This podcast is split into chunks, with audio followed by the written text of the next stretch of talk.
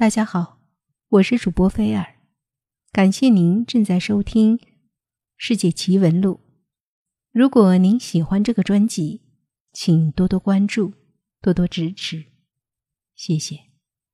今天要跟大家说的这一则奇闻趣事，是有关人类超自然能力之谜的。超能力是什么呢？就是超过现实的一种。能力的存在，存在于人类当中。那人类的超自然能力到底是不是真的存在呢？让我们来听一听吧。先来说一说人类的灵魂。美国广播公司曾播放过莎士比亚悲剧《麦克白》，该剧片出示了古往今来。民间都流传着的人类灵魂的存在，同时有报道称，许多人遇见过一些陌生人的阴影和死去亲人的灵魂。灵魂是否存在，仍然未有确切的证据证实，但是连续有亲历者称自己看到过、拍摄到过，甚至与幽灵交流过。希望相关的研究人员终有一天能揭开这层神秘的面纱。离奇的失踪，人们会因为许多原因突然消失，人间蒸发。事情大多源于人们或者逃亡，或者死于意外交通事故，或者遭绑架杀害。但是这些失踪的人最终还是被找到了。这不是真正意义上的离奇失踪。一直以来，有大量事实显示，许多人毫无踪迹，就那么凭空消失了。比如，美国工会失踪的会长吉米·霍法，由于缺乏相关的证据和线索，就连警方和法庭科学也无法调查这些离奇案件。直觉。不管我们称其为直觉、第六感或者其他什么名词，人们在某个时刻都体验过类似的经历，尤其是女人。当然，直觉往往是不准的。有多少次，你确保飞机在出现稳流状态时能安全降落呢？但是我们似乎在事情发生的那一刻，有时能感应得到。心理学家认为，人们在潜意识中收集了各种周遭信息，这些信息帮助我们去预知某些事情，而我们根本不知道这些事是怎么发生的，也不明白自己为什么能感觉得到。同时，我们也很难解释其中的奥秘，就连心理学也只能给出一部分现象的解释。野人。有关野人的传闻，多少年来不断有目击者报道关于美洲出现野人的事实。他们通常呈现庞大、多毛等类似人的一般特征，但是目前还未找到任何野人存在的证据。从来就没有关于野人遭猎人捕获、被超速行驶的汽车撞死或者自然死亡的报道。由于缺乏野人牙齿。或者骨骼等等这些有力的证据，野人存在的根据只能靠目击者或者模糊的照片支撑着。尽管如此，科学家们也不能找出野人类似动物不存在的迹象。这些神秘的野兽很可能就深深地潜伏在世人的眼外。安慰剂效应，医学这门学科的提出。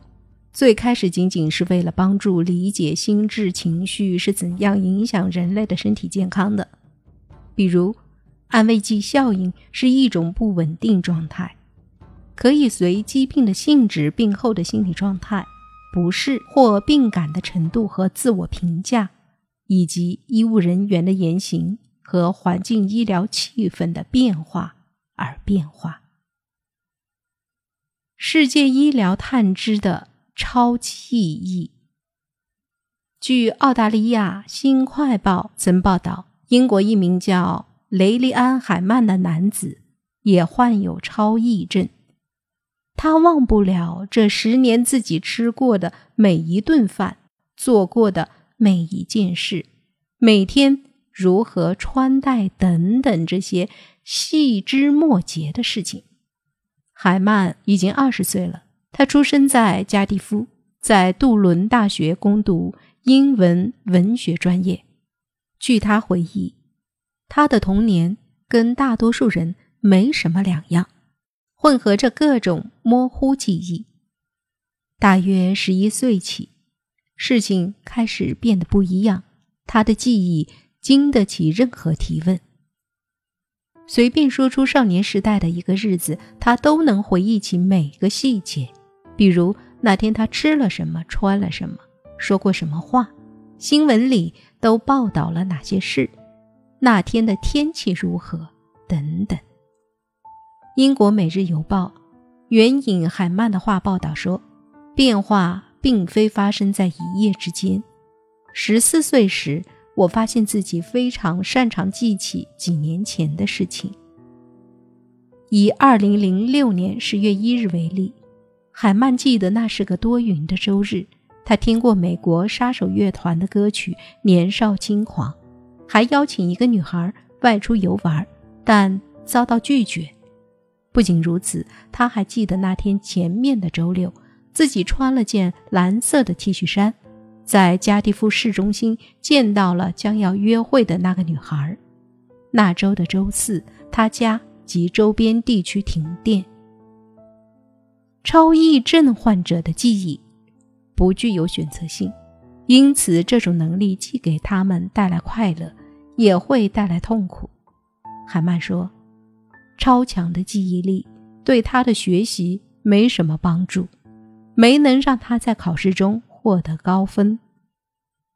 我的记忆力不赖，但我不认为这种自动记忆对在大学里完成学术课业有什么帮助。他这么说。美国哥伦比亚广播公司六十分钟栏目曾报道过几名超忆症患者的事迹。小提琴演奏家路易斯·欧文记得十一岁后每一天发生的事。演员玛丽卢·亨娜记得自己购买每双鞋的时间。里克·巴隆记得看过的每部电影的细节。电视制作人鲍勃·毕德雷拉说得出匹兹堡钢人橄榄球队每场比赛的细节。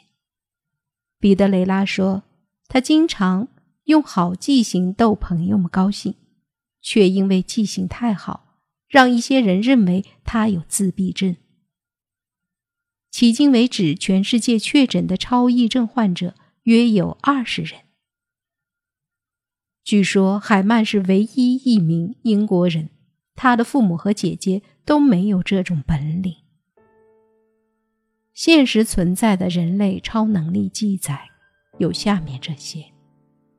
据俄罗斯《真理报》曾经报道，有一位八岁的俄罗斯伏尔加斯基市男童波利斯卡，可说是科学家眼中的一个谜。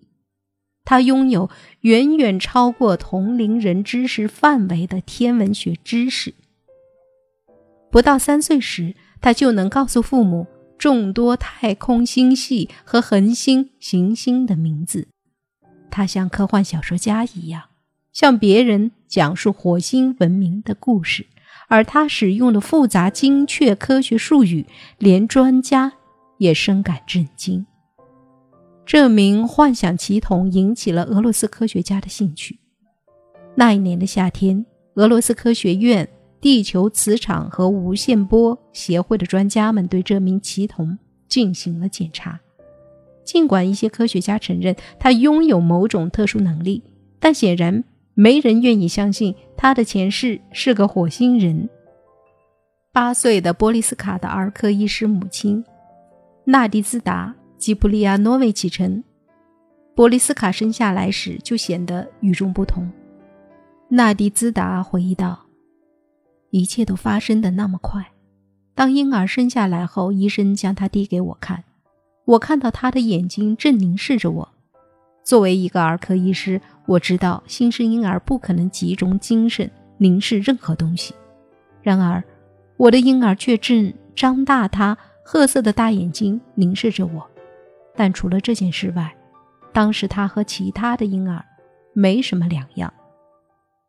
波利斯卡随母亲从妇产医院回到家中后，母亲纳迪兹达发现波利斯卡几乎从不哭泣，并且从来不生病。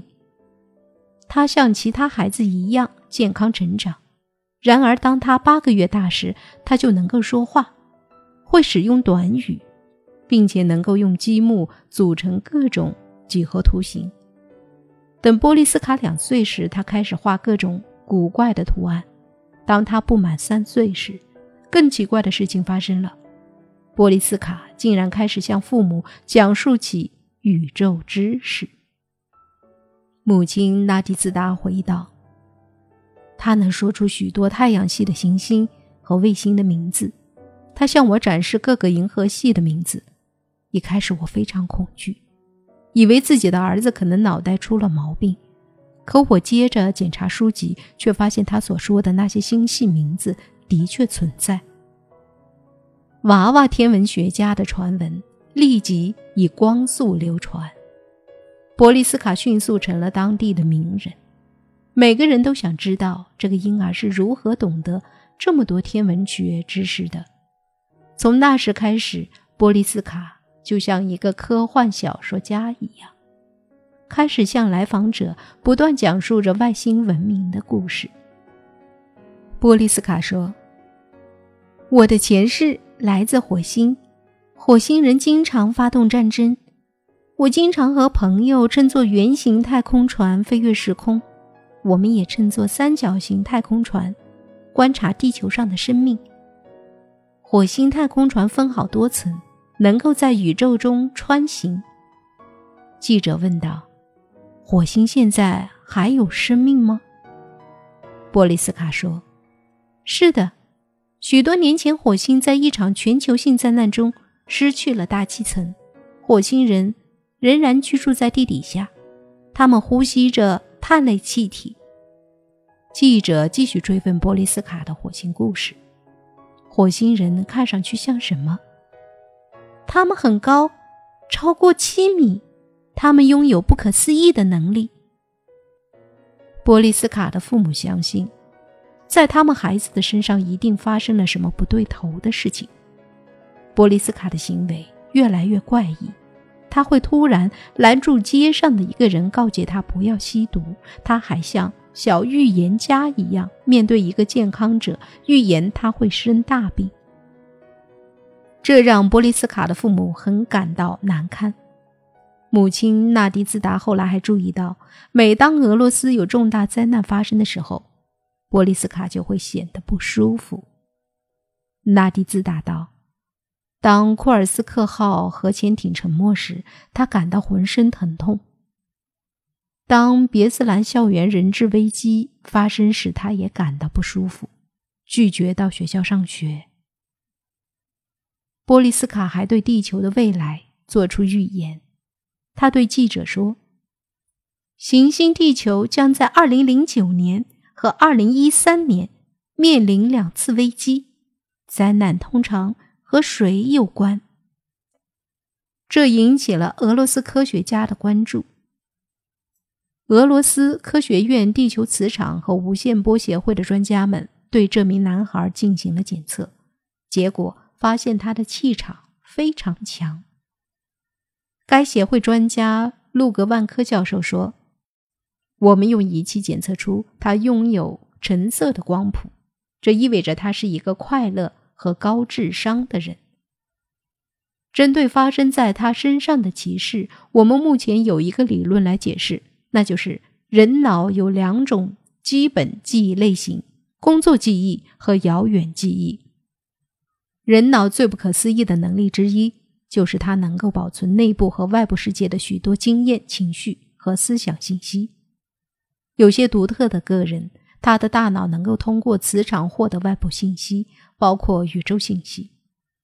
我认为，每个人都通过某种能量通道和太空联系着，只有少数人能够获得这种能力。路格班科教授认为，波利斯卡是许多拥有超自然能力的儿童之一。这种科学无法解释的特殊儿童被称作“电缆儿童”。波利斯卡的科幻故事和广泛的宇宙知识，令一些对他进行研究的科学家相信，这些知识非但远远超出了一个八岁孩子的知识范围，也不大可能是编造出来的。总之，波利斯卡是个谜。医学专家们并不相信那个男孩的前身曾经在火星上生活过。超自然能力、特异功能、心灵感应、透视、预知、念力，都被归类于超心理学的范畴内。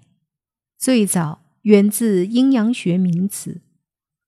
中国的古人认为，一个人的能力就像宫殿里的不同房间，当需要发挥什么能力时。其中的一个门就会打开，这和利玛窦的记忆宫殿很像。所不同的是，除了记忆，还包括很多其他的能力。古人认为，不同时间出生的人阳气不同，人的五行就会出现偏移，因此每个人可以打开能力门就不同。因此，古人注重生辰八字。有的人阳气旺盛，打开的能力之门就多，就显得天资聪慧。《史记·扁鹊列传》中记录了扁鹊具有视人五脏颜色的能力，也就是他具有透视力，能透视人体。再配合他的医学知识，成就了他千古的声名。且不说这是真是假。中国大陆的陈涛秋先生从我国的历史文献中，包括正史、地方志和笔记史料整理采集得到千余条史例，精选出二百一十八例，写成一书《千古异人录》，其中就有超常智能、超感官知觉、念力、心电感应和预知未来的事例，例如春秋时的公孙乔。曾参母子到明清时的徐霞客母子临危遥感的史实，恰与现代超心理学实验报告相映成趣，充分证明了超常现象是伴随着人类社会不断出现的现象。